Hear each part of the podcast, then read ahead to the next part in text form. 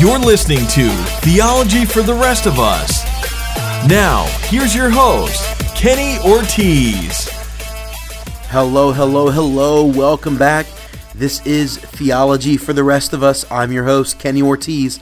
Thank you so much for taking time out to listen to this episode of the podcast. Uh, super stoked to have you. I am so grateful for all of our listeners. I know that I say that over and over again. Uh, that's because I really mean it. I am so thankful for all of you. I want you to know uh, that I count it a privilege and honor to, to have you be a listener and to have a chance to have a voice in your life.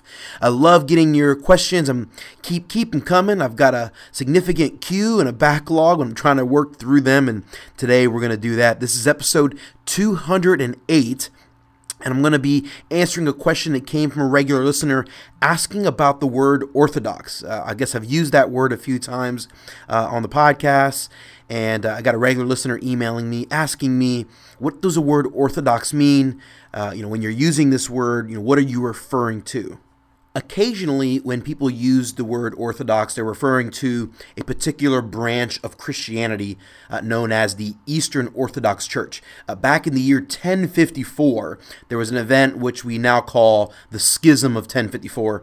Uh, basically, up until that point, there was really only one major church. There, there weren't, you know, thousands of different denominations uh, like we have today, or different segments of Christianity. There was only one big one, and and then eventually uh, there was a a schism, a break between all the churches in the western part of of the wor- of the known world, and, and then the eastern part. Uh, that that all the churches in the east kind of bundle, uh, kind of bundled together, or banded together, and and they kind of created their own uh, branch of Christianity, and they've existed for you know for, for several centuries in, in different forms throughout the throughout the centuries. But but that that church is, is known as the Eastern Orthodox Church. That's what they call themselves. Sometimes we're referring to that particular segment of Christianity.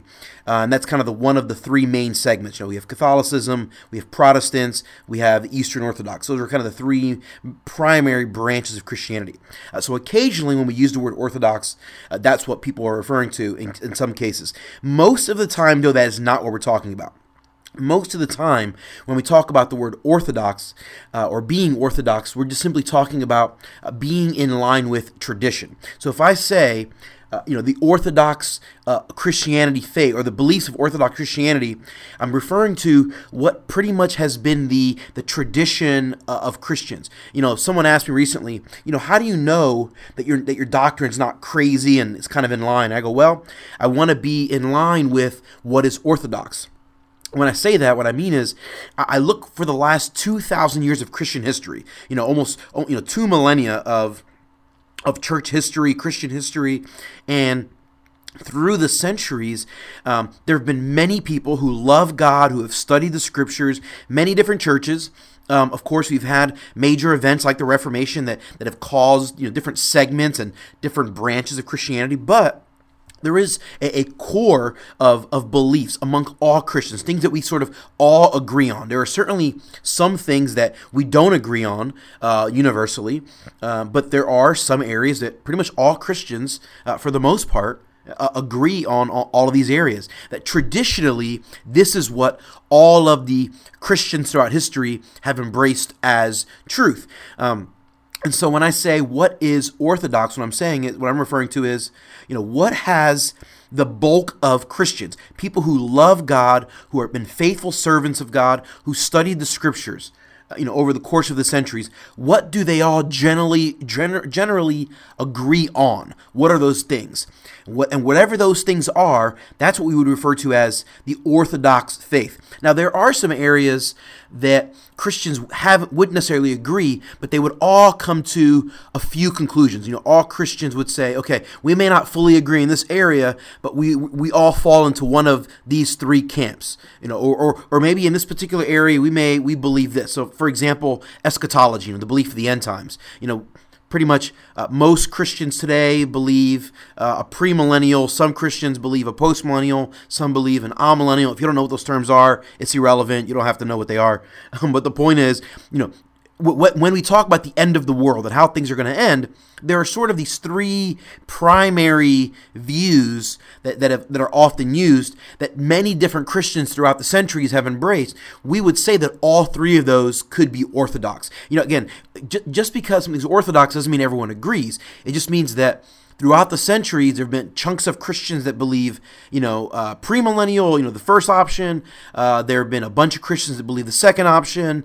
There's been a bunch of Christians that believe the third option. So we sort of generally sort of accept that the fact that, hey, all of these can be orthodox. Like, you can be in the faith, you can be a part of the, the, the Christian heritage or Christian tradition and believe any of these. Any of these are viable options. Again, we may not all agree, but but we we're, we're okay with these these sort of disagreements taking place. Now, if someone were to come up with a completely different belief that no one's ever held to, uh, this fourth option where they believe that uh, Martians are going to come down and take over the world, um, then we would say, well, that's not orthodox. Like th- there has been no major segment of Christians at any point in the history that believes that. You're just this new person come up with this new wacky idea, and you believe in Martians, and you're crazy, and that's not orthodox, right? That that that's what we would, we would typically call heresy, something that is out outside of the tradition, something that doesn't fall in on what typically has been the accepted orthodox truth or the, the traditional accepted belief. So again, when I say orthodox, I'm just meaning, hey, orthodox Christianity is the, the form of Christianity where the where the where there's been the most amount of overlap between uh, faithful servants. Throughout the centuries, there have been Uh, hundreds of millions, if not billions, of people who genuinely love God, who have been faithful servants of God, who have studied the Scriptures and have sought to, to, to serve God well over the course of their lives. What what is the general belief system they held to, or what would they have allowed for people to believe, and what, what are the overlaps? Um, so there there are some things that we hold tighter than others. You know, eschatology is an area where we probably hold a little looser than other areas. Um, But there are other areas where we would hold closer, like the deity of Christ. Orthodox Christianity has always held that Jesus is God. He's not just a good person, wasn't just a good rabbi. He wasn't only the Son of God. He is indeed the Son of God. We believe that. But he is also God himself. He is fully God, one hundred percent divine, God incarnate. That, that has been the belief of Christians for two thousand years, uh, from the early church on. The, the majority of faithful servants, the majority of people who call themselves Christians, the majority of people who love God and have studied the Scriptures and have sought to live their lives for God, the majority of them believe that Jesus was indeed God himself, not just the Son of God. Now, are there some branches of Christianity that deny that, deny that? Absolutely. But we would say they are not orthodox because they are not falling in line with what most Christians have come to believe over the course of the centuries, or what most Christians have sort of agreed on. You know, here are the, the major things that we all embrace as truth. So that's what it means to be orthodox, or to embrace Orthodox Christianity, to embrace uh, a form of Christianity that has been the most most embraced form throughout the centuries by the most amount of people who were were people who loved God and studied the Scriptures. Again, that's what it means to be Orthodox. Uh, if you're interested in doing some more studying on this topic or or some related topics, a, a, pre- a few previous episodes that I did that I think would be helpful to you. Back in episode thirty-five, I answered the question, why are there so many different denominations? Uh, that would be valuable to check out. Also, episode fifty-five I talked extensively about the Reformation uh, and the good it caused, uh, even though there was some division that came out of the Reformation. Also, episode one eighty-two, I answered the question, how do we know that the version of the gospel, or the version of Christianity that we believe and we've embraced, is true? I encourage you to check that out. And then also, an interview I did in episode ninety-five with a pastor by the name of Greg Dutcher. Uh, we talked about cessationism in that, in that interview, but he talked extensively about the idea of close-handed issues Issues and open-handed issues, uh, and, and how do you determine, you know, where you draw the line in, in theological convictions, and how you unite with brethren, um, you know, that that may disagree with you on different points of doctrine or different points of theology. Really felt that was a, a really great interview. Loved Greg's insight in that interview, so I want to encourage you to check that out. I think that would be uh, helpful to you.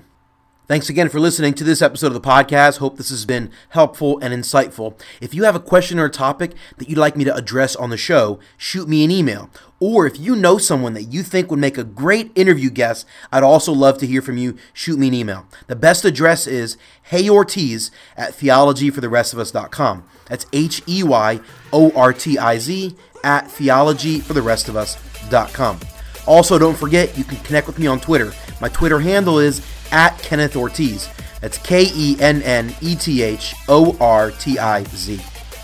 To ensure you never miss an episode of the podcast, make sure you subscribe to the show on iTunes or whatever your favorite podcast player is. That'll guarantee that every episode gets delivered directly to your device.